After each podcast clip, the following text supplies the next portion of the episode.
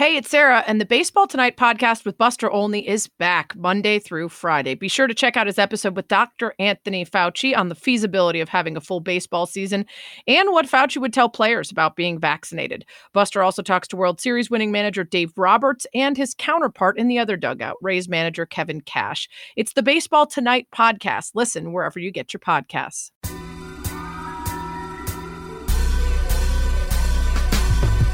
Welcome to That's What She Said with Sarah Spain, a podcast about, well, whatever the hell I want actors and musicians, athletes, comedians, neuroscientists, wine experts. If I find somebody interesting, I'm bringing them to you. We'll talk about how they became who they are, how they found success, battled failures, and how they ended up here talking to me. My name is Damon Young, and my dilemma right now is that the food I eat doesn't agree with the things going on in my body which is a thing I guess that happens when you get into your 40s. I'm 42. Um, I'm 42. I'm 42. Shit, 42. And yeah, I mean, I had to adjust my diet. I'm doing gluten free shit. I'm doing vegan things, and it's uh, I'm not a fan. Okay, this is the worst, and I'm actually convinced my body craves the things that it most rejects. Like I love anything curry. Penang curry is my absolute favorite. But when I eat it, well, I think you guys know I don't need to get into detail. I think it's the combination of spicy plus coconut milk because I can do spicy otherwise, but I don't know what it is. But I love it too much to give it up entirely. So I just plan ahead when I'm going to have it. Um, but I'm terrified of one day evolving into the kind of person that has to go no gluten or no sugar or no dairy or some massive kind of thing like that because that would make me very sad and and it feels like getting older. It's either you just say F it and you're constantly bloated or on the toilet or you have to start carefully curating the things that you put in your body and neither of those is fun. So i wish i had a solution for you except i will say that a lot of the internet is trash. So actually take the time to single things out remove them for a week or two and see if things get better. Don't let some bullshit website convince you that you're gluten intolerant or can't have dairy or whatever and remove all these delicious things from your diet for no good reason. Talk to an expert before you just wipe out a whole food group. Like, I'm not going to do that with curry. I refuse. I'm just going to let it slide. That's a terrible way of phrasing it. Anyway, good luck to you. That's what she said. Hey, everybody. I hope you're having a good week. I hope there's a little sun creeping into your world, both literally and figuratively. It's been warmer here after we had just weeks of straight snow and freezing temperatures. So even just getting outside and walking with my family in the woods for a little bit in 30 degrees felt downright springtimey. Um, and the other thing about getting stuck in the house beyond just not having fresh air and being cold is that it becomes scary to leave the house. I saw this tweet the other day floating around that said, I've got to stop getting so comfortable looking so ugly every day. Um, so there's that, which is true. And I mean, you know, not having makeup and wearing raggedy clothes and mussed up hair. I mean, if I didn't have to do TV a couple times a week, I might actually forget what looking good feels like.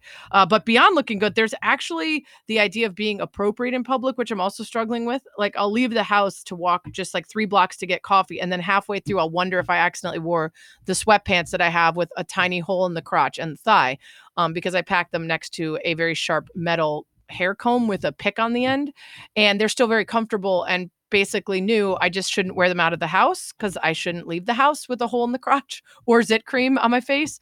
Uh, anyway, the point is the transition to real life is going to be really terrifying, guys. Uh, but the sun is helping me feel better. Now I just have to be more aware of um, the holes and the zit creams and everything else when I go out in public. That's what she said. My guest this week is Damon Young. He's editor in chief of the pop culture criticism website Very Smart Brothers, part of The Root. Uh, he's also author of the book What Doesn't Kill You Makes You Blacker and contributing opinion writer for the New York Times.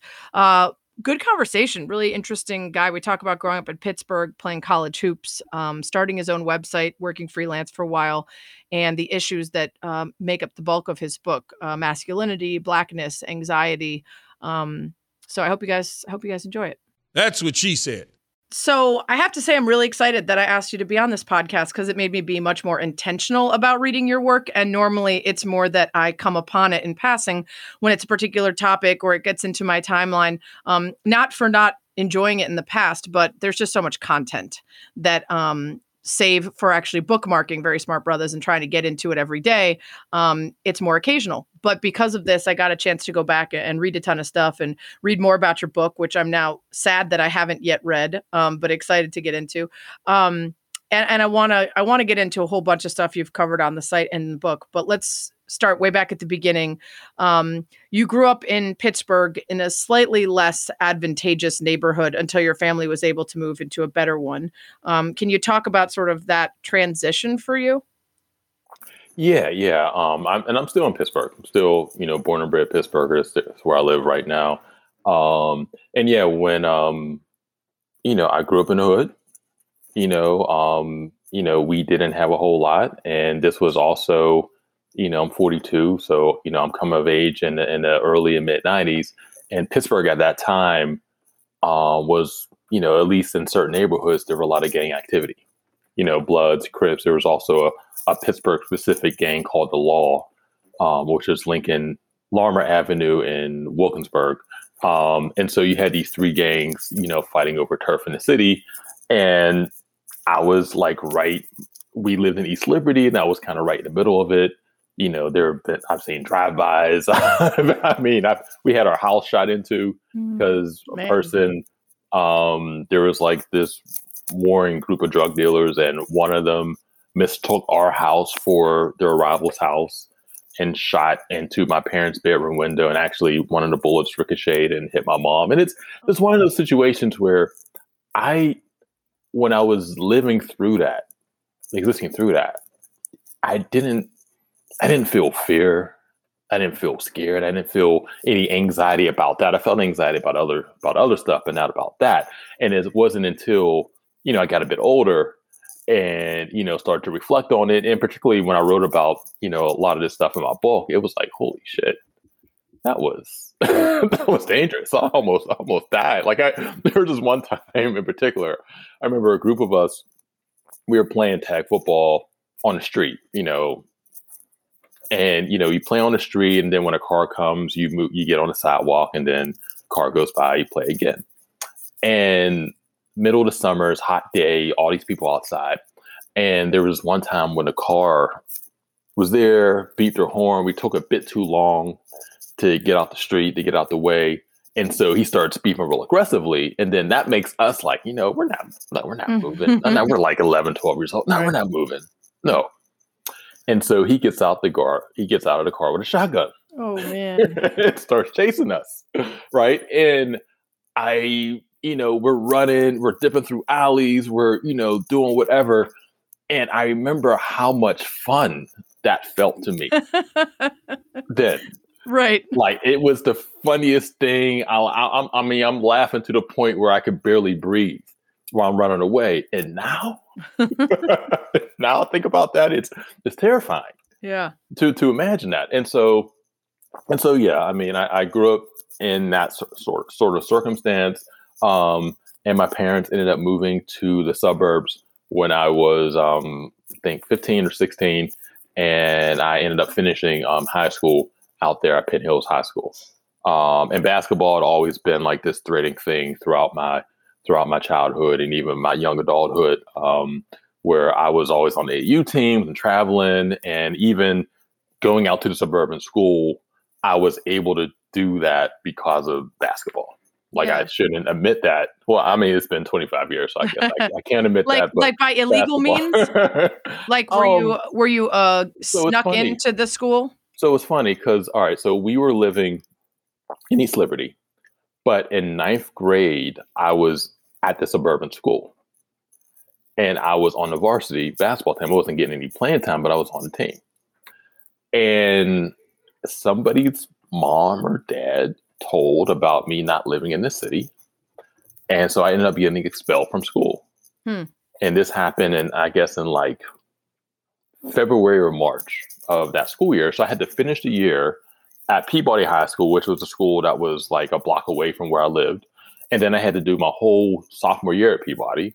And then my parents moved out to that suburb and I yeah. finished school out at Penn Hills. So it was it was, was it hard was going back and forth or was it clear I to mean, you? Yeah, going back and forth, you know, that that that was difficult, you know. Um, but it, it, it's one of those things with being a kid. Like you just adjust, Right. and you know you're you're I- you're just a lot more nimble, a lot more flexible um, when you're young than you know than than you get as as as you age, and so and so the situations you know weren't weren't ideal, weren't optimal, but I just felt like okay, this is just what we got to do, and then when things change, then I'll change with them. It, and it didn't feel that crazy um, again when I was when I was 15 years old. So you got a basketball scholarship and you go to Canisius College in Buffalo, New York, one of the Mm-hmm. few times you've lived outside of the Burgh. Mhm. Um, what did you want to study while you were there, and what was the experience like there? I mean, I wanted to study basketball, Basketball, and, and right? girls. That's that's that's all I wanted Yeah. to study bas- basketball, basketball and girls. Um, and, and it's funny, like if you would ask me at that age what I wanted to do um, for a living, um, I wouldn't have told you I wanted to be in the NBA because I I, rec- I was already conscientious enough at that point to realize that you know what that's the expectation. Like, you know, people, that's a stereotype. If you ask like a young black kid from the hood what, what they want to be, they're going to say, oh, I want to be an NBA or I want to be a rapper or, or whatever. So if you would have asked me, I would have said, oh, I want to be a weatherman. And I was really into the weather at that point. I was really into meteorology, or I, I would have said I wanted to be, I don't know, was in the sports management. But the, but the, I, would at, if, if I were told the truth, then yeah, it would have been, yeah, I want to be an NBA. And then I get to college and I play against some guys who are actual professional basketball prospects. And you know, I'm I'm like six one, six two on a good day. There are six one, six two guards everywhere. Yeah. And in order to stand out at this size, you have to be either a freak of nature or someone who dedicates every second of your life to playing basketball. And I was neither of those things. I, I still love to play, but it just it, it I just saw what it took to be that to be that good, and I was like, I that's just not me. Right. So did You you, know. find did you start studying to be a weatherman or did you find another route? Well, that's when I I, I guess I really um, got into writing around that time. Now this was you know, we're talking the late '90s, and the zeitgeist driving theme or the, the zeitgeist driving force at that time when I was in college was poetry. Where you had, you know, so Love Jones was like the big movie. You had like Def Poetry Jam on on Mhm. HBO. People like Saul Williams and Jessica Care Moore, you know, were were were household were at least household e names. I mean, you had groups like the Roots and other, you know, uh, popular rap popular rap groups who would include spoken word poetry on their albums. So this was a thing. And so I kind of I don't know, found myself in that world. And my entry into that world was me trying to impress a girl. And um and since I'd never written any poems before, what I ended up doing, I went on the original hip hop lyrics archive Oh boy. and I found some what I assume were some really obscure rap lyrics. And I cut and paste them and I sent them to her in an email. and I titled it from from me to you as, as Did you just give myself just give myself just give myself an alibi already. And um no, no, she wasn't a hip hop head, so she Okay. just she liked it. She she thought it. She, I remember she said it was cute, which is not the anticipated start. response. It's a start. It's better than the alternative. Um, and so from that point, you know, I, I kind of stopped with the plagiarism. right. It's all I- very Russell Wilson describing Ciara on Instagram. Yeah, I started. I don't know if you started- remember that story, but it was What, what like did he say? It, if you Googled something like beautiful woman, one of the first results was this extremely strange. I'll find it and I'll insert it here in the pod, but this extremely strange way of talking about a woman. And people were like, what a weird thing to say about his wife. And then people Googled beautiful woman and they're like, oh, okay, that's that checks out. He just, yeah, he Googled it. Yeah, so he posted like a women crush Wednesday and wrote, I kissed her and she had honey sweet lips that were lilac soft with a loving and affectionate personality. And was like, what? What is what what is this? And then uh, if you Google describing a beautiful woman, uh, he basically copy and pasted the first thing he saw. Yeah, and I um I started writing my own my own um, poems, and then I started writing essays, and ended up becoming the editor of the black newspaper there. And then um, It was a separate black newspaper, or was it? Was it? It was official for the school. It was a separate. It was called the Nia News. It was a separate. It was part. It was from the black, the Black Action Society. I forgot what we were called, but like the community of black students there at Canisius. Um, and there was we had our own newspaper.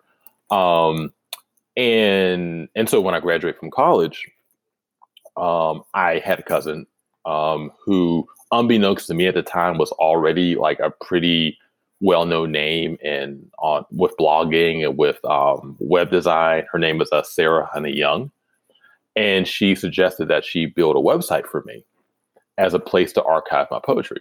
Nice. And and and she was like, well, you know, while you have this site, you could also do this thing called blogging. And I was like, okay, all right, whatever. And so she built my blog, and this was 2002, and that was that was my first blog. What was the name of that one?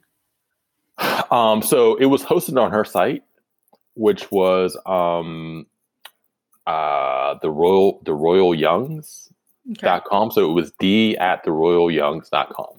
Got it. What kind of stuff would- was on there? It was just like my my first job out of college was teaching. I would write about that. I would write about dating. You know, I would have these pop culture and political observations, but it was it was it, I treated it like a diary, like Yeah. like a like a lo- That's like a what a lot of people Yeah. who started early in in that Mhm. thing. I had a blog when I lived out in LA right after college. and It was the same thing. It was like randomly something comes up you want to write about, and you throw it on there, and it's just a disparate mess of whatever your th- thoughts were on Yeah. whatever. Um, what were you teaching? I was teaching English. I was a sub at Wilkinsburg Junior Senior High School, and then I had my own classroom, and I was an English. I was an English teacher. I wasn't a very good teacher. This wasn't like Dangerous Minds, where the, the teacher comes and transforms the school. Right. This was Right. this was um very um undangerous, So- undangerous mind. Did you did you like it though and want to keep doing it? Was there a part of you that said, I liked it, but I stopped doing it because I recognized that you know what this isn't being in the classroom every day. Just isn't a thing for me. Like education, I, I was into that, and my my next two jobs after that were still in education. But teaching, being in the classroom every day, that's just a skill set that I just did not possess. so you ended up founding Very Smart Brothers in 2008? Yeah. Were you pretty consistently employed elsewhere for most of the time? Well, so when we founded VSB, and that's myself and uh, Panama Jackson, we we actually had a third partner, Liz um, Burr, at the time. She's no longer with us. Um, I In need to stop saying. I need blog? to stop saying was she- say, she's no longer she- with us because it sounds she- like she she moved on to but other she's projects? Not, she's just Yeah, other yeah, she- yeah, yeah. That works she's too. still alive. Yeah. If you're listening, to Liz, I'm sorry. I didn't mean, I didn't mean to kill you.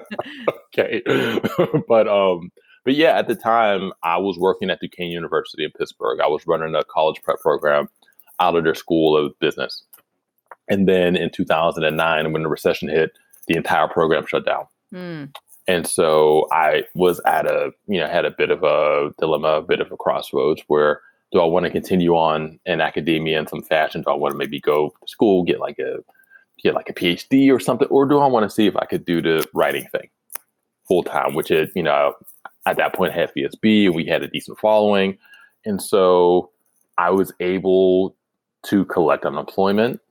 Um, you know, one thing that definitely helped was living in Pittsburgh hmm where you know Pittsburgh is one of the few major-ish cities where you can survive as a freelancer Right. um, because the cost of living here is low compared to I guess like a Philly or New York or DC or or, or whatever.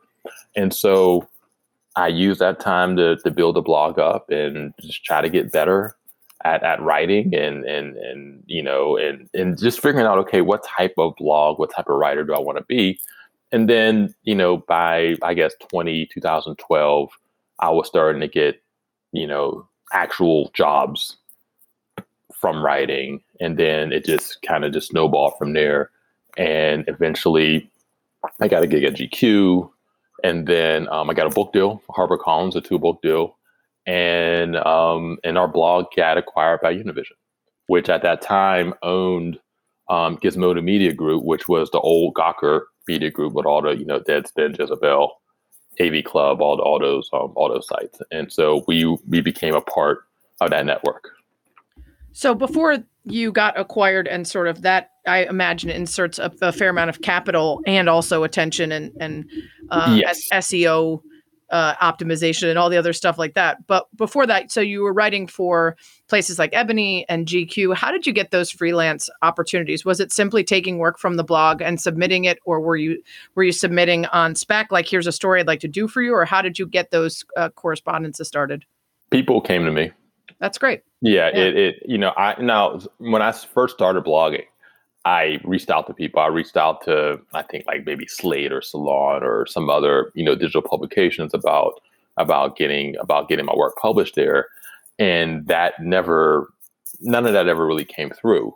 And so all the opportunities that I've had um, since you know since I've had these sort of opportunities have been people who have come to me, and and it's funny like I there's a temptation to do like the Mike Jones thing, you know, back then you didn't want me. now I'm hot, you're all on me Right. thing with those sorts of publications who maybe weren't responding to my emails and, you know, didn't want me to publish stuff on their sites back then. But then I look back at my work Thank you. Back I was going to say the number of people say that, and I want to be like, but maybe you good. weren't ready yet. yeah, right? Like.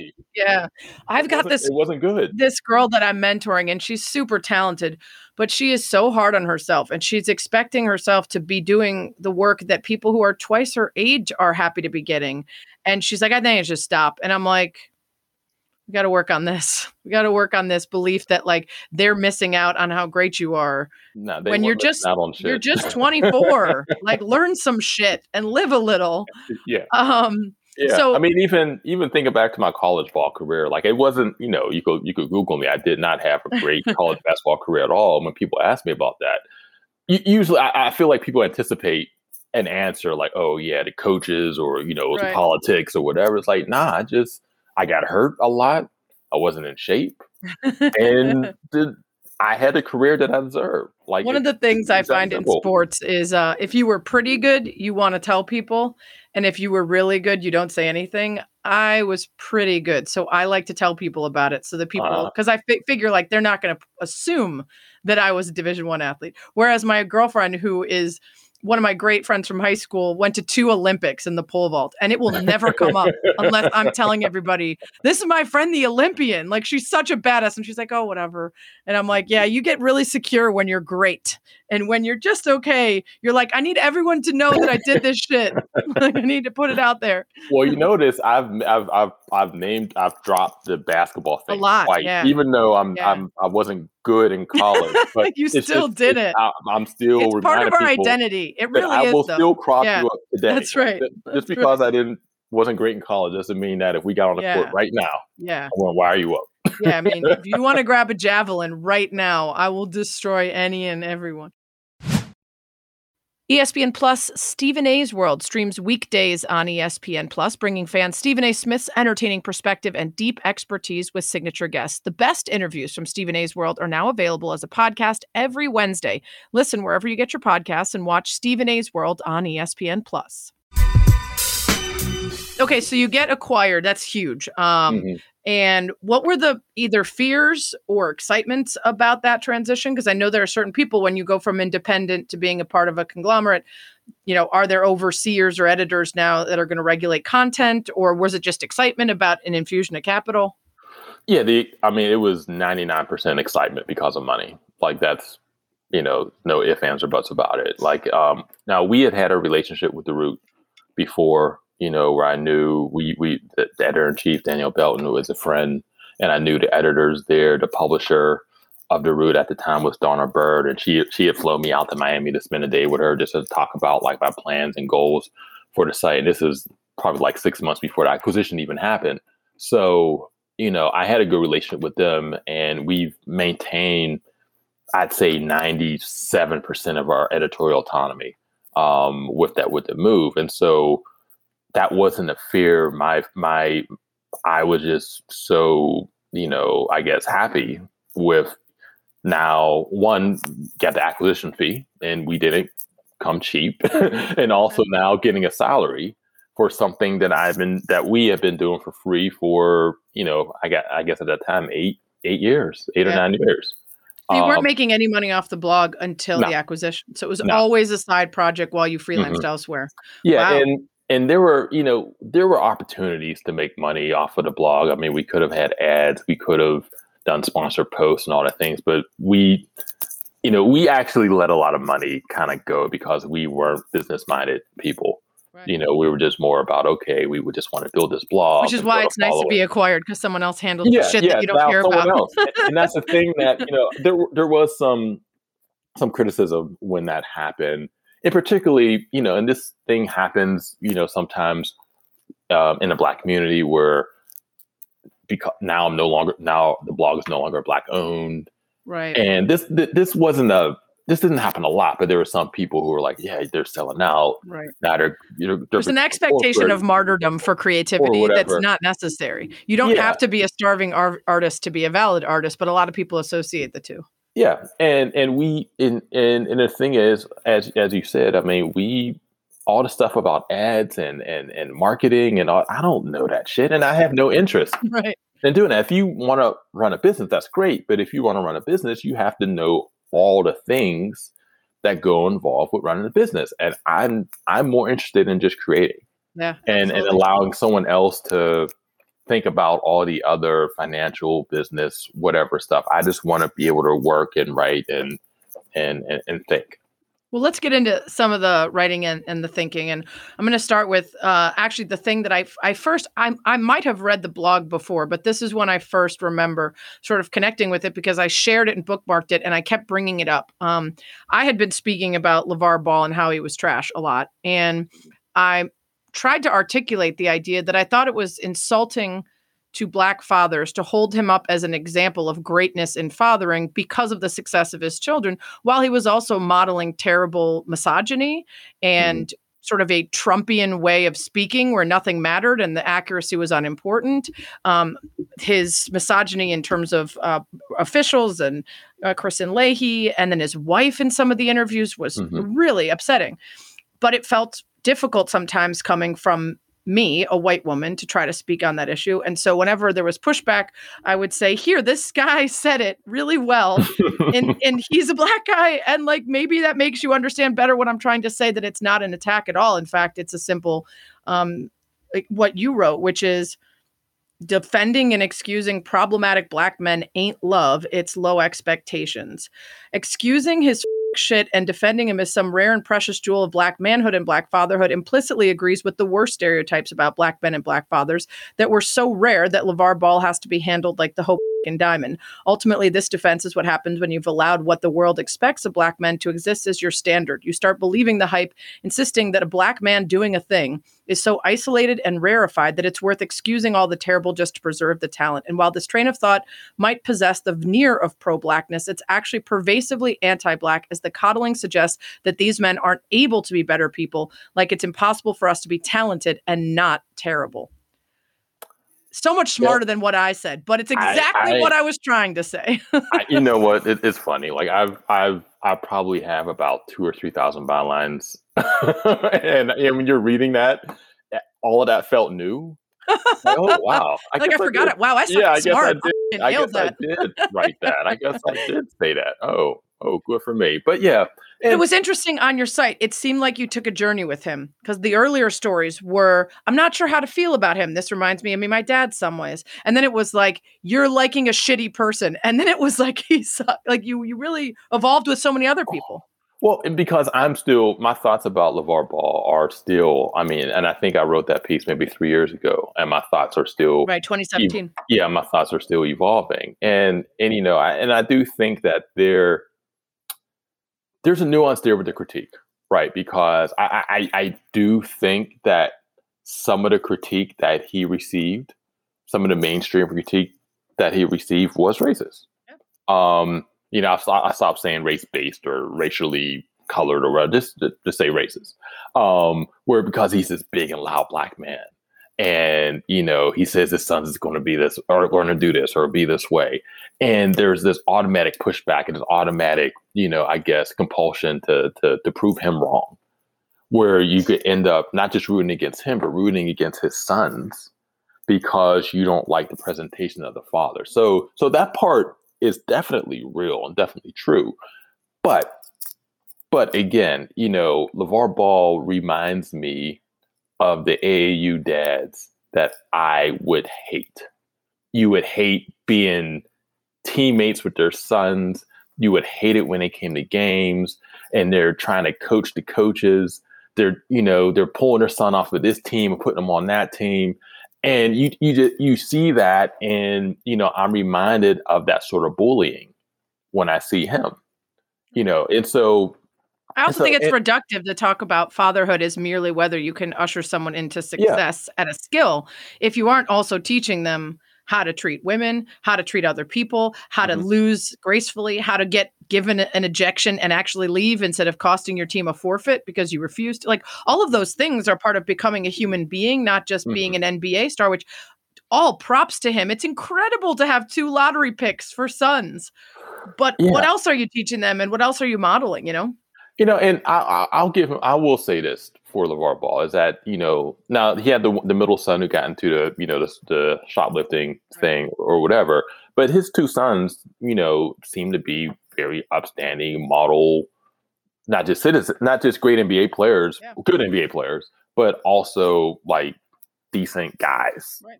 You know, guys who you know teammates want to be around, guys who you know, I guess won't quote unquote embarrass your franchise or whatever. And right. so I, you have to give him that credit for that.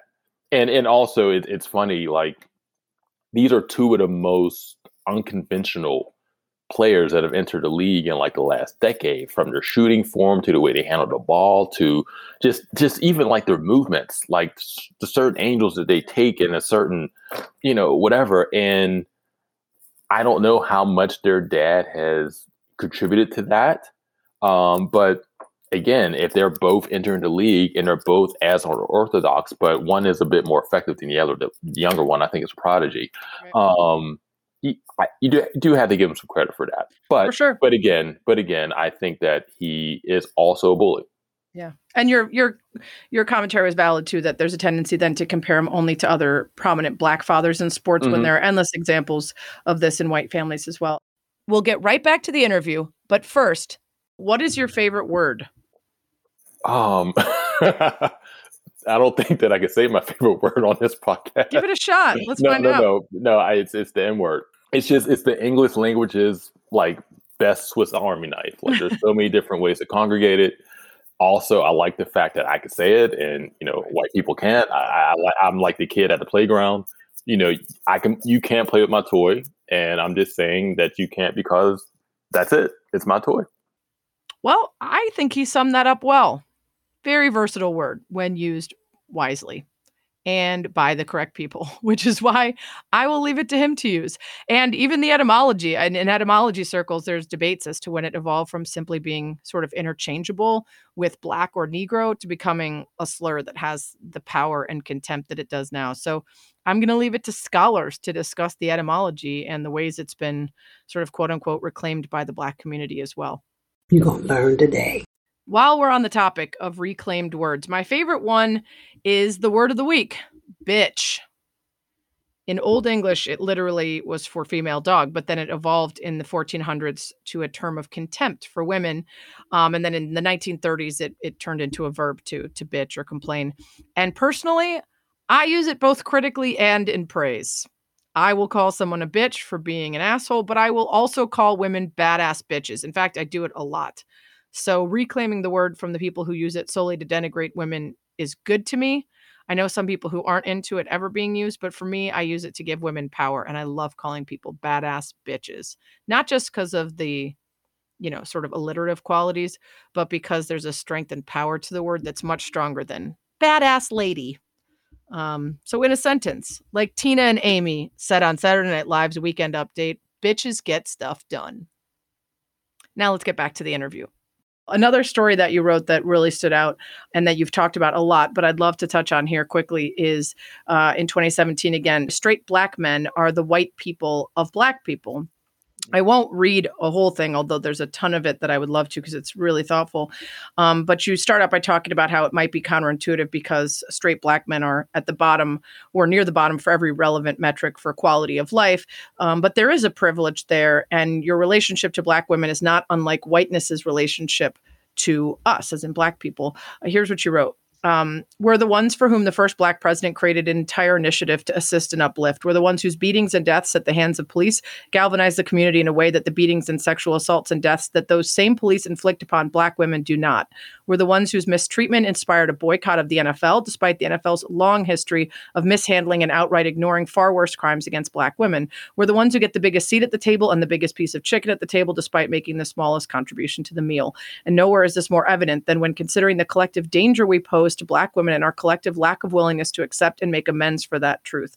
And you talk a lot about wanting Black people wanting white people to understand that re- that the realities of the two worlds are different and that even when racism isn't blatant or doesn't even maybe appear to exist at all, you should be given the benefit of the doubt because Black people have trained themselves to sense it and to be able to recognize because your safety depends on it. And then when women, black women particularly, say that black men or men in general pose the same existential and literal danger that whiteness does, when they are asked for the benefit of the doubt about street harassment or sexual assault or other forms of harassment, um, people often reject that. And uh, black women have to plead to say all of these things that we also have to be hyper aware of in order to protect ourselves are important too.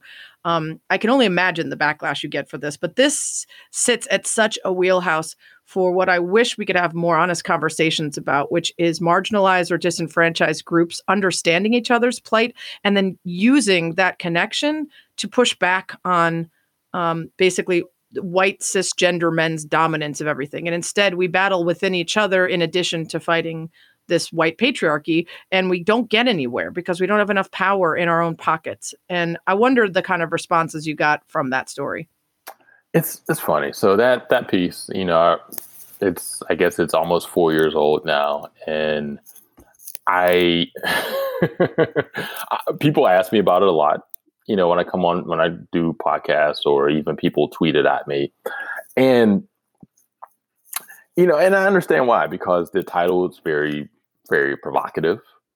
Um, you know, it uh, it cast judgment in a way that you know I guess was somewhat unpopular. Although, you know, I will say, and I think I may have even said this in the piece, is that what I said was not new.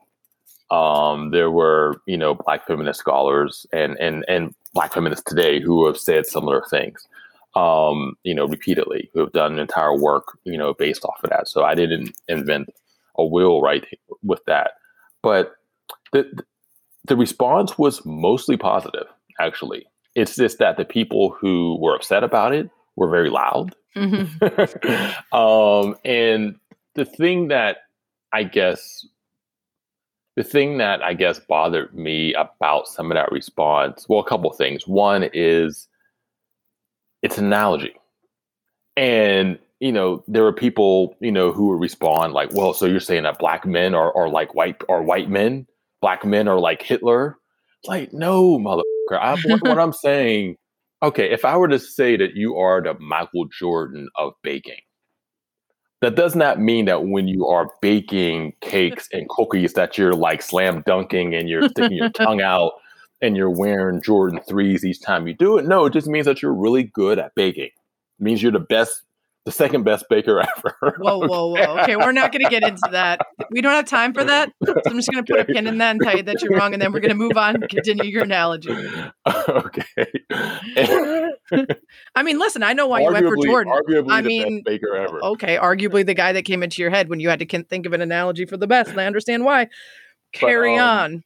But yeah, so so yeah, so th- that's that's the analogy, and, and also you know too, you know, it was just trying to just listening and reading, you know, black women, you know, articulating, you know, certain fears and, and certain anxieties and and and, and neuroses, uh, you know, about about violence, about sexual assault, about you know all, all these things that that have a disproportionate effect on on on women. And seeing that our responses very often would be dismissal Right.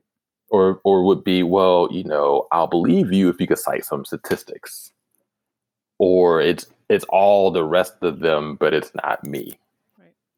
and it's and it's like that's that's the exact same thing that white people who claim not to be racist say Mhm. it's like, oh well, racism. Yeah, I'll admit racism exists, but you know, if you could show Is me there a video? stats, Right. is there a video? Is there some evidence? Yeah. Or how do you know? How do you know this happened because you're black? How do you know this didn't just happen?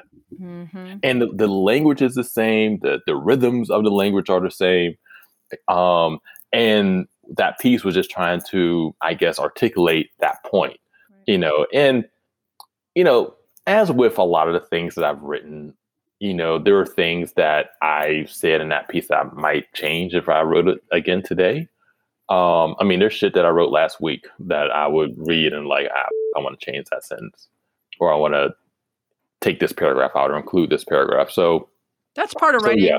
and that's Yeah. part part of especially cultural criticism. That's uh, reacting in the moment to something in the moment, but it's certainly also part of the process of evolving and learning, which is so key to what we all do. That it can be frustrating to have something brought up from a long time ago and then just say, "Yeah, I've figured it out since then," um, you know. But but it's useful to to go back and look. I just think it's such an interesting conversation to have. You you wrote a book in 2019 like I said, I haven't read it yet. Now I really want to because I found the analysis of it and the conversations around it. I'm so sorry. Like I wish I could send you a photo of the books on my nightside table that I have said I intend to read this one next, and then I'm like, um, but uh, you you write about um, masculinity, economic insecurity, um, race, and and division in Pittsburgh.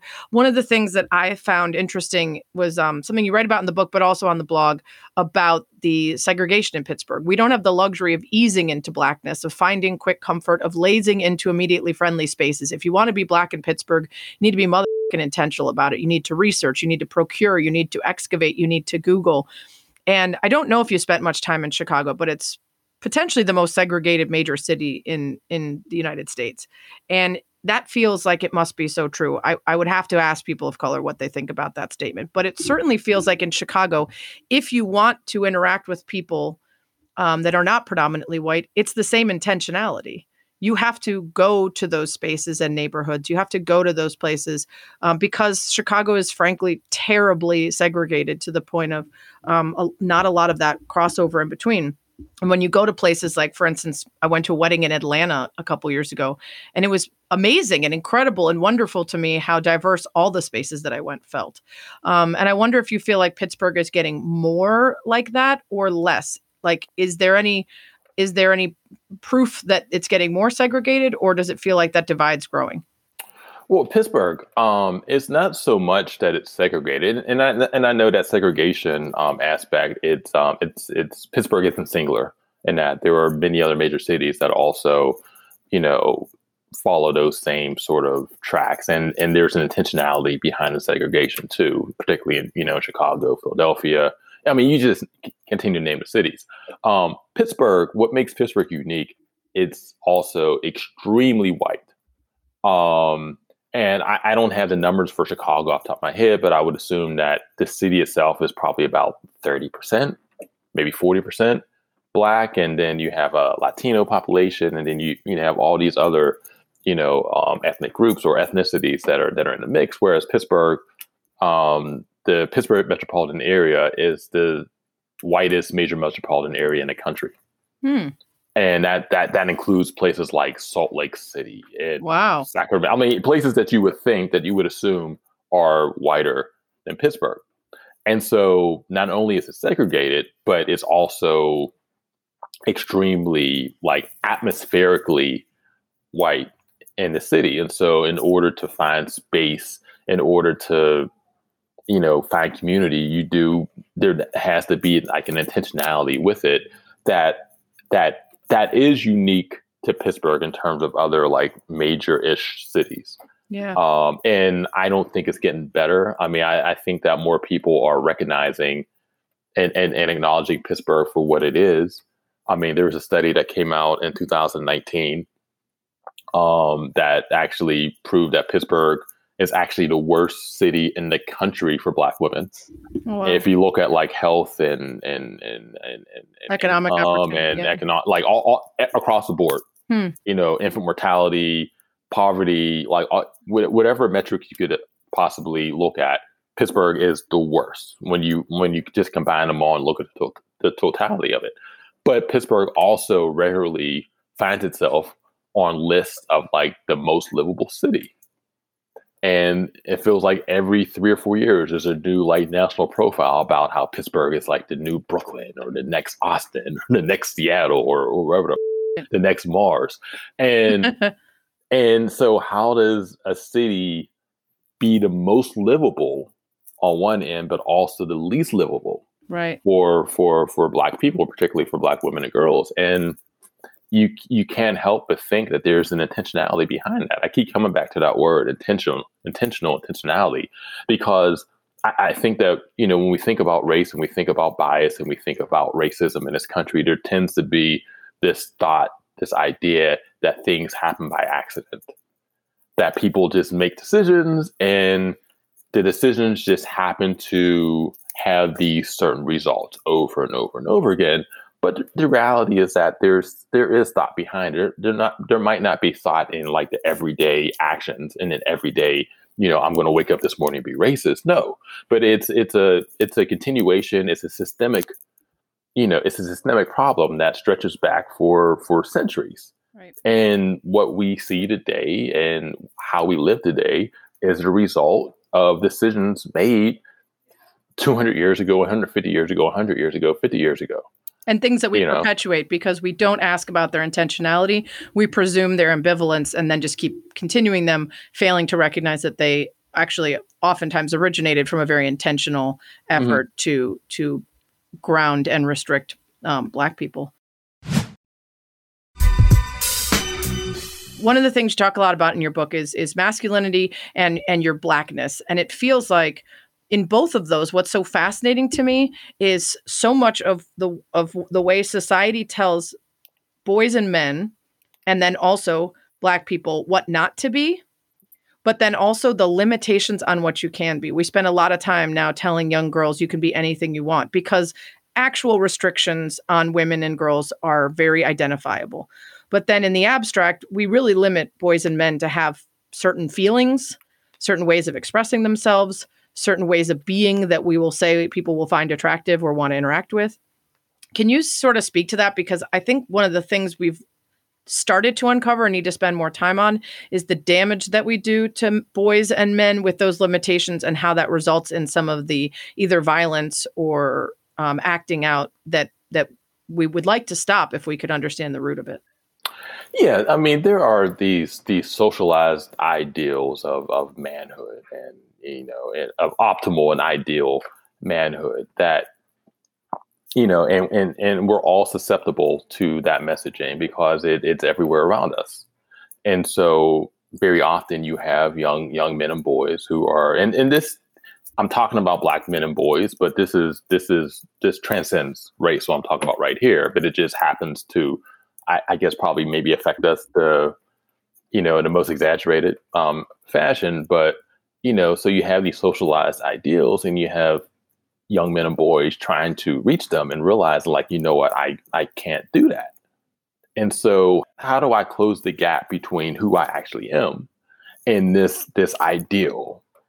Um and sometimes you you you you close that gap with lies. You close that gap with a facade. You close that gap with an empathy void you know where you become so caught up in trying to you know portray a certain image that you don't just allow yourself to be and allow yourself to feel and allow yourself to just exist in the world and exist and be present and and have empathy and have grace and have all these things. And and also not just those things but have anxiety have have doubt have fear express these things out loud you know don't keep them like pressure compact inside Right. of you and that's the sort of shit that you know if you look at you know if you, if you look at certain health outcomes and life expectancy, and you see that men die early earlier rates, and that black men, particularly men of color, die even earlier, that definitely you know plays a part in it. Where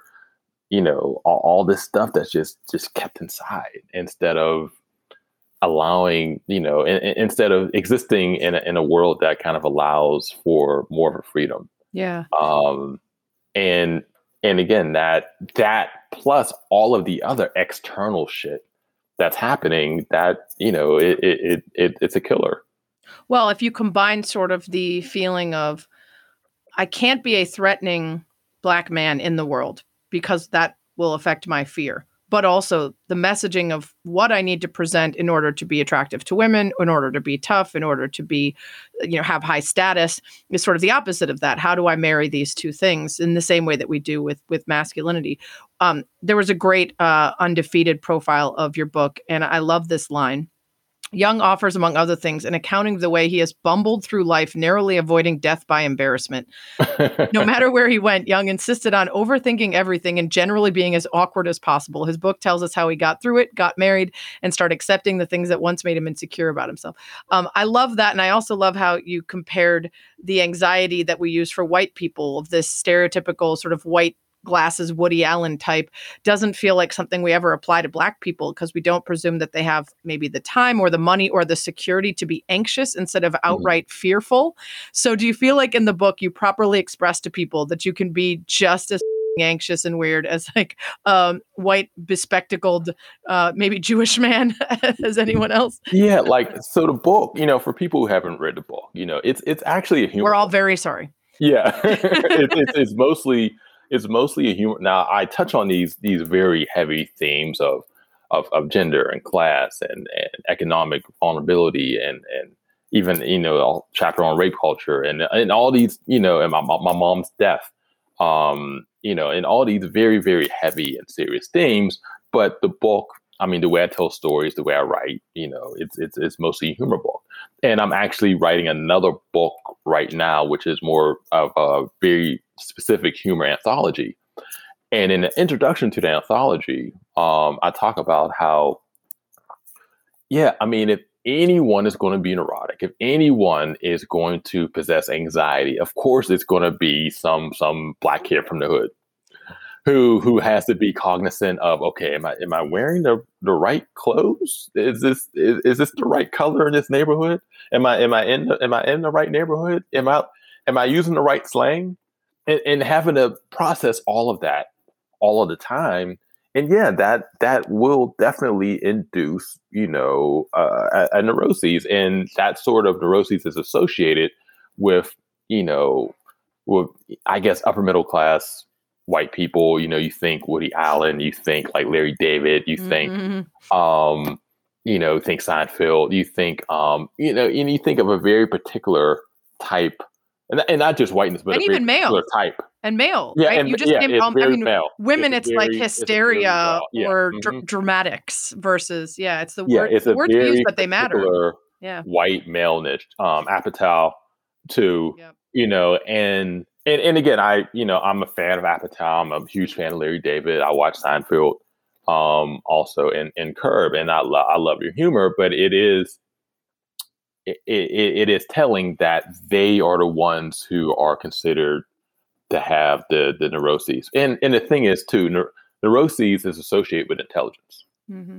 So if you're you could only be neurotic if you're smart enough to to I guess have these ambivalent feelings about your surroundings and about manners and about mannerisms, right? But you know, as I argue in in in my book, in in this next book, it's like, yeah, I mean, yeah, they have that shit, but we have it too. In fact, we probably have it even even more intense mm-hmm. because this is this isn't just you know about manners. Sometimes it's about life and death.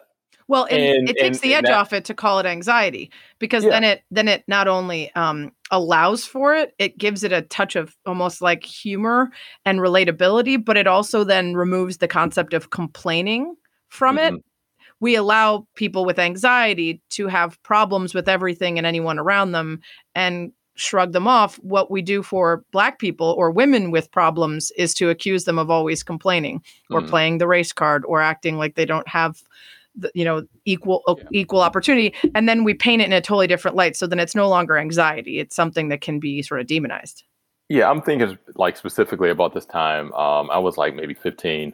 Um, I was hanging out in East Liberty neighborhood in Pittsburgh. I was wearing a red sweatshirt. Okay, hanging out with a couple of my boys in front of um, this community center, and then I see a couple guys like probably about 200 feet away across the street, whatever. And one of them like looks at me and is staring at me. Now he's 200 feet away, so I can't tell if he's just looking in my direction or if he's actually staring at me. So um, we're just hanging there talking. And then he starts walking towards me and starts getting closer and closer. And now, as he gets closer, I could very obviously see that, oh, this is a guy from, from the law gang. He's wearing all black. And he probably thinks I'm a blood because I'm wearing this bright ass red sweatshirt. So as, he, so as he gets closer, I'm thinking to myself, okay, am I, should I pick up a rock? Am I going to have to fight this dude? Should I run? because there was like three of them. It's like, okay, so what what am I going to do? Do I want to look like a punk and run away?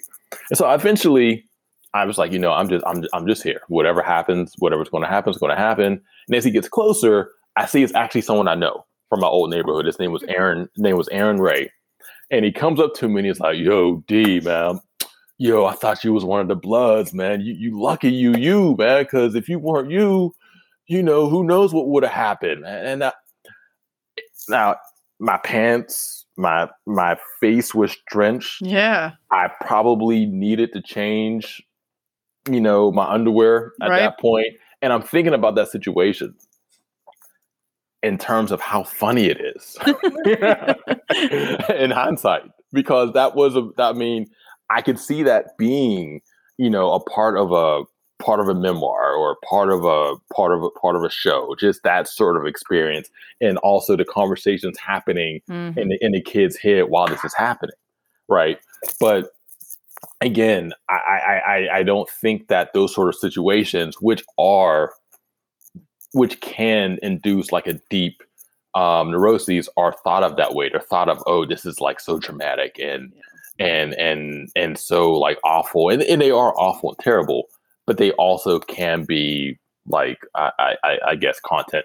right mind content. mind for their humor Mind like for- all of mind- our mind traumas humor, yeah. yeah um we're running out of time so i just wanted to to wrap up I, i'm sure you have to go so my apologies for keeping you but um quickly i wanted to ask like you know you're writing this second book now post george floyd and what some people would argue was a meaningful reckoning in this country and a re-evaluating of where we stand and others would argue was a blip that will soon be forgotten or maybe already has by so many that um, have the ability to actually create change what did that feel like to you and does the now time feel different than before then I mean, it felt surreal. Um, just seeing like all these corporations and companies and professional sports leagues coming out with you know these statements about Black lives and Black Lives Matter and uh, we're anti-racist and you know it's like thank you Frosted Mini Wheats for your commitment. Black Lives Matter. I, I was I was counting I was counting on you. thank you. you aunt jemima Thank you were the last straw and now we are you. good we I, I appreciate you thank you and so so there was definitely that um that that just that just just like is this really happening? And once i got past the is this really happening? It's like okay let's see. Let's see how long let's see how long this lasts. Let's see how long it, it takes. So, a quick aside, I think part of the reason that I'm asking Damon about this is because I just hopped on a podcast where one of the hosts was Hue Jackson, the former Browns coach and NFL coach. And we got into sort of a heated back and forth about whether anything meaningful had come from George Floyd summer, the fact that we were all so limited by the fact that we couldn't leave our homes or many people weren't working and there weren't distractions from sports or music or entertainment and had to really sit with ourselves. And he was of the impression that nothing had changed and nothing had gotten better. And I was of the opinion that tends to be my way, which is much more optimistic, that we at least started from a different conversational point during that than we had in previous iterations of the same conversation. It felt like we were starting from step one every other time this happened over the last, say, decade. And this time we skipped the first couple steps of is this really a thing? Is police brutality even something that exists? How do we talk about uh, white supremacy and and and its its role in our country's history and and present? And it felt like we at least had a base level acknowledgement of so many more things and then were able to take steps forward because of that um, there were a significant um, number of white people who had retained information from the last time they were asked to step outside their own lives and consider the lived experiences of black people and they took that information and were able to move forward with it and I hope I'm not being overly optimistic, but I fear I might be. In the same way that if you ask women if issues of Me Too and sexual assault and harassment have evolved. I want to say yes. And I do think there's a much more open conversation about it than before Me Too. But I don't think that that's actually reduced the amount of it that's going on. I think it merely potentially offers up safer ways for women to report it. Um, and yet I say that while living in a society that still seems to punish women for coming forward while protecting and, and saving men. Um, so I try to put myself in that. And I think a lot of conversations with Damon today and that I've been having, I don't want to presume myself to understand the position of people of color, but I also do want to use the empathetic skill of understanding what it is to be a woman in society and apply it to the issues that other marginalized groups uh, face. And I think if we all did that, we would at least probably be more accepting and understanding of the ways that people try to tell us about whatever it is restricted experiences and opportunities, a lack of respect, actual safety hazards um, that they face. And so, if we all started from those places, even if we get it wrong occasionally, and even if I'm wrong in in believing that progress has been made, at least there's an effort um, to talk about it. And I think we all should be doing that. I mean, do you think that America is in a better place politically right now than it was anytime the last four ago. years yes um you know, because of I mean, I, meaningful I mean, I, changes I think that, you know i mean i think that you know biden winning was you know what i'm, I'm not going to deny that, that that was much better than trump winning again but you know we have 70 million people who voted for despite all the shit that trump did in the last four years who still decided you know what this is still my guy. Yeah. And then a large percentage of those 70 million who are willing to go down with his ship, who who believe his lies. And so, yes, I mean, things might Biden's win, you know, I, I think is is better, obviously, than Trump winning again. But when you just look around and you see just the just the just how far people are willing to go to def- and this is you know to be frank this is them defending whiteness. This is them you know feeling like what their whiteness is being threatened. This is them feeling like their whiteness is um is endangered. And this is what this is what is happening right now. You know where they're they're defending like this this you know white male patriarchy and Trump is the figure, the the prominent figure of it, and they feel like you know what, if we are able to protect him, if we are able to save him, then we'll be able to save whiteness, as if whiteness is has any sort is, is under any sort of threat, right? Is that risk at all? Uh, my only thought is that I hope that the importance of the black vote and black organizers, both for the presidency and for flipping the Senate, is something that will cause um, there to be more pressure on the people who've now assumed those positions to actually act in the interest of those people instead of ignoring it. Now, that's based on uh, zero history that would support that yeah, fact. But again, uh, I hope it's a good word. Hope is necessary at this point. But no, it is interesting who you talk to, whether they think that there was any significant meaningful difference post George Floyd or before. Um, and I think a lot of that is whether you naturally lean towards cynicism or optimism. Um, and of course, I do think it actually very much has to do with your color, right? A lot of people of color are like, cool catch me in a couple years and let's see if anything actually important has taken place or if it's just a bunch of endless meaningless, empty statements. Um, and, and I think white people are like, oh, but this time I read a book. and so now it feels different, you know? I mean, if you just look at America as like a continuum, you know, from, you know, I guess 1619 till till today, last the, the you know, the 400 years, whatever. I mean, the one, can the consistent thread throughout American history has been violence, um, against against black people. Mhm. You know, we've had we've had you know places where it's gotten less violent, um, but that's been a consistent part of our history throughout the entire time that we've been here. Right. So I always try to find optimism, and then I'm reminded that we've had hundreds of years to work on this, and we keep taking steps back and having to make that initial step forward again every time we every time we step back, which is difficult to digest. Um, we could keep talking, but we're out of time, and we'll have to have you back after the next book, and by then I will, of course, have read both of them, and I will be on your top of time. my game. I Uh, have stacks of books sitting next to me right yeah, now. that- it's that endless. never It's endless. books I'm supposed to blurb. Oh yeah, so I that said the I other thing is I get yeah. asked to do those, and then they take precedence over the ones sitting on my on my table. Um, before you go though, you do have to do the one thing that everybody does and nobody expects. Didn't expect a kind of Spanish Inquisition. Nobody expects the Spanish Inquisition. It's the Spanish Inquisition. Number one, your current career is canceled. You can no longer be a writer or a cultural critic or a podcaster or anything else. What job do you do instead? I would probably be a farmer, um, just because I really like food Okay. and I want to be next to the food. uh, number two, what's the most scared you've ever been?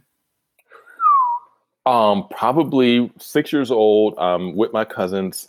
Um, we were watching Friday the Thirteenth. I had never seen it before, and the scene where Jason jumps out the lake, you know, and and gets the girl. She's in the cab. She's in the canoe. Like that is. I still can't. I still cannot watch that scene.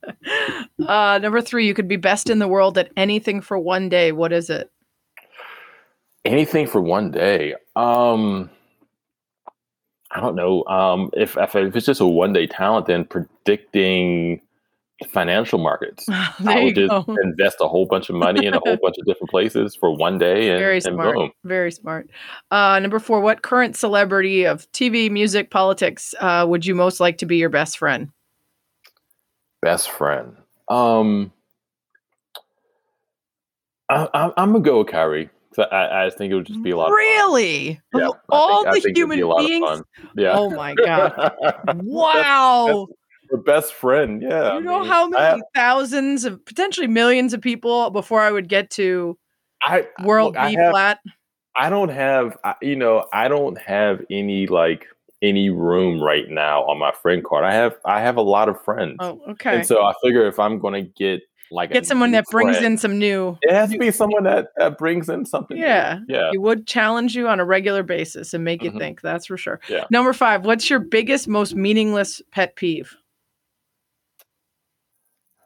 Biggest, most meaningless pet peeve: um, typos and tweets. I guess Oh. I, I hate, I hate seeing that, but and that's probably why I don't tweet. Like I'm not, I am not like a person who's really on Twitter that much. When I of tweet, it's to just to share things that I've written, but I'm not like offering commentary on tw- on Twitter because I get really just weird about typos and I want to delete everything. And so, so yeah.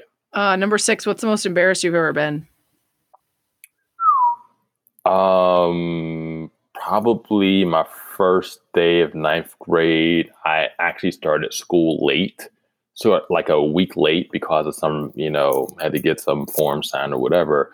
And so it, it was like the thing from the teen movie where the kid is walking through the hallway with all the books and someone tripped me. and so ninth grade, packed hallway, all the books on Yeah. the ground. Yeah. Flat.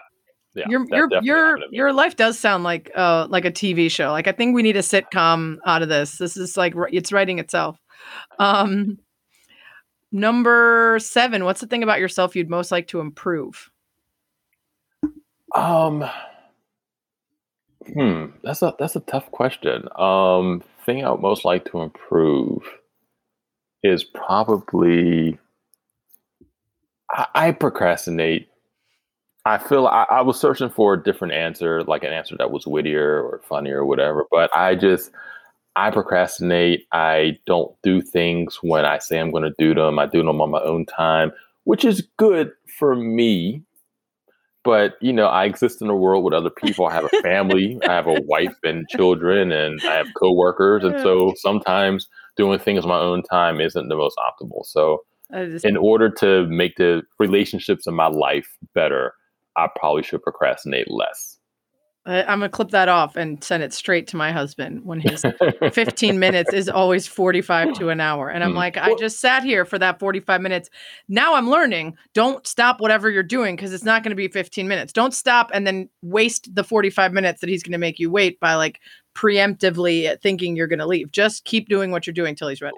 Well, did you read the study about procrastination where people, you know, people who procrastinate are actually optimists because they just believe that they're, you know, they'll do things in the time that I'm sure that, I'm sure that yeah. study exists along with No, another it- it study that says they're the internet. You can narcissists and it. selfish. And if you drink wine every day, you'll read, lose weight. And if you, yeah. I didn't see those. studies. Uh, number eight, any band, alive or dead, can play your next party. Who is it? Or Oh, Wu- musician? definitely Wu Tang. Wu Tang. Nice. I was just messaging with Ghostface the other day. Nice guy, Yeah, Wu-Tang. Ghostface. Yeah, I would get, and I would get not just the Wu, but like Killer Army, Sunz of Man, Okay, all the um, the Grave, the Gravediggaz, all the like, Wu adjacent pieces. uh-huh, all the all the Wu affiliates. Nice. I be- appreciate you not be there. calling me for dropping that name. I just, I you just smoothly and deftly moved past it, and I appreciate that. Um, uh, number nine. What would you consider your biggest failure? Biggest failure. I mean, I could think of some relationships that ended um, prematurely, but I'm I'm happily married. So if those relationships didn't end prematurely, then maybe things wouldn't have worked out the way that they have right now. Um, shit, biggest failure. Um, okay, I convinced myself this year that I was going to um for for Lent that I was going to um do like the selective fasting where you're you only eat for eight hours a day Right. and it it, it hasn't worked. There's that's a failure. but perhaps it's Yeah, for the best because worked. Yeah. everyone talks about that and i'm like that seems awful i'm not into Mhm. that number 10 what three words would you most hope people would use to describe you Um Pittsburgh black um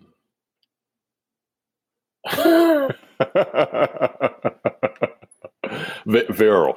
virile i was wondering Yeah, i knew i knew a word like that was coming. I wasn't sure which one. Vi- the virile love black it. Pittsburgher. love it. Perfect. Um and finally who should i have on this podcast? Who's someone great and interesting that i should talk to? Um, Panama Jackson, my co um co-writer of VSB. Um, uh, I'm just looking at people who have written books that I love. Um, uh, her Nafisa Thompson Spears. This book, His of the Color People. There's a great book. She would be a great podcast guest. Um, Kiese Laymon would be a great podcast guest if you haven't had him so far. Um, Deesha Philyaw, who's another Pittsburgher who wrote a great book. Um, about uh the, I forget it's, it's about church church ladies. I can't think of the title right now, but it, I think it's called Church Ladies Be or something like that. But it's uh it's a really it's a really good. i appreciate you just uh, recommending other authors whose books i would like to read before they the come on secret just life- to add the to my list The Secret Lives of Church Ladies. Okay, that's not the Um, same as church ladies be. But if there's any of that in there, I'm ready for I'm ready for that one to move to the top of the list. Um, that's a good list. That's I'll start with that. That's a lot of books that I have to read. So, um, Damon, thanks for doing this. This was fun. I appreciate it. Oh, thanks thanks for having me, Sarah. I appreciate it. That's what she said. So this is the place for rants and raves and everything in between. Something I've read, something I've seen, something you've written me. And this week it's uh that's what she read from at the dot forward on Instagram. I thought it was relevant to the discussion from today. Um, and it read, get comfortable saying one, thanks for correcting me. I didn't realize that. Two, I hadn't thought of it like that. I understand now. Three, I was wrong about that and I've changed my mind. Four, I should do some research before I argue this point. There's no shame in being wrong, only in refusing to learn. So, Damon talking about looking back at his old work and wanting to change things, perfectly normal, especially if you're evolving your thoughts and ideas on really big picture topics or even criticisms of art or music or culture. I think we are so stuck now in our back and forth on the internet and digging in our heels and viewing the people that we're engaging with as adversaries and opponents instead of people in a conversation, in a back and forth. um, that we seek out um, places to plant our flag and never remove it, regardless of the information that comes our way. So there's a lot of power in realizing and understanding that we're doing that, acknowledging it, and then trying to step away from it and trying to grow by changing our opinions, by getting more information and having that inform how we feel. Um, and that's why I think sometimes going back and trying to gotcha people for things from years ago is silly because um, there should be a presumed evolution. But I also think you can ask people how they feel about those things now. And if they haven't moved off that point, and if they still feel ways that feel wrong or problematic or dismissive or bigoted, um, then you hold them accountable for it. Then you have the tough conversations about what it means um, for their work and their life. But um, I hope we're all getting better every day. And I hope we're all willing to admit the things that we've learned more about and feel differently about. A lot of those conversations and topics came up in today's pod. So thought it was something that we should uh, finish the day on. Don't forget, you can always tweet me at Sarah Spain if you've got guest suggestions or questions or things you think I should read. And you can always go to the iTunes or podcast app, subscribe to That's What She Said with Sarah Spain, rate it five stars, please, and give me a review. You can leave uh, any sort of info in that review that you want me to read. Thanks as always for lasting about an hour with me. That's what she said.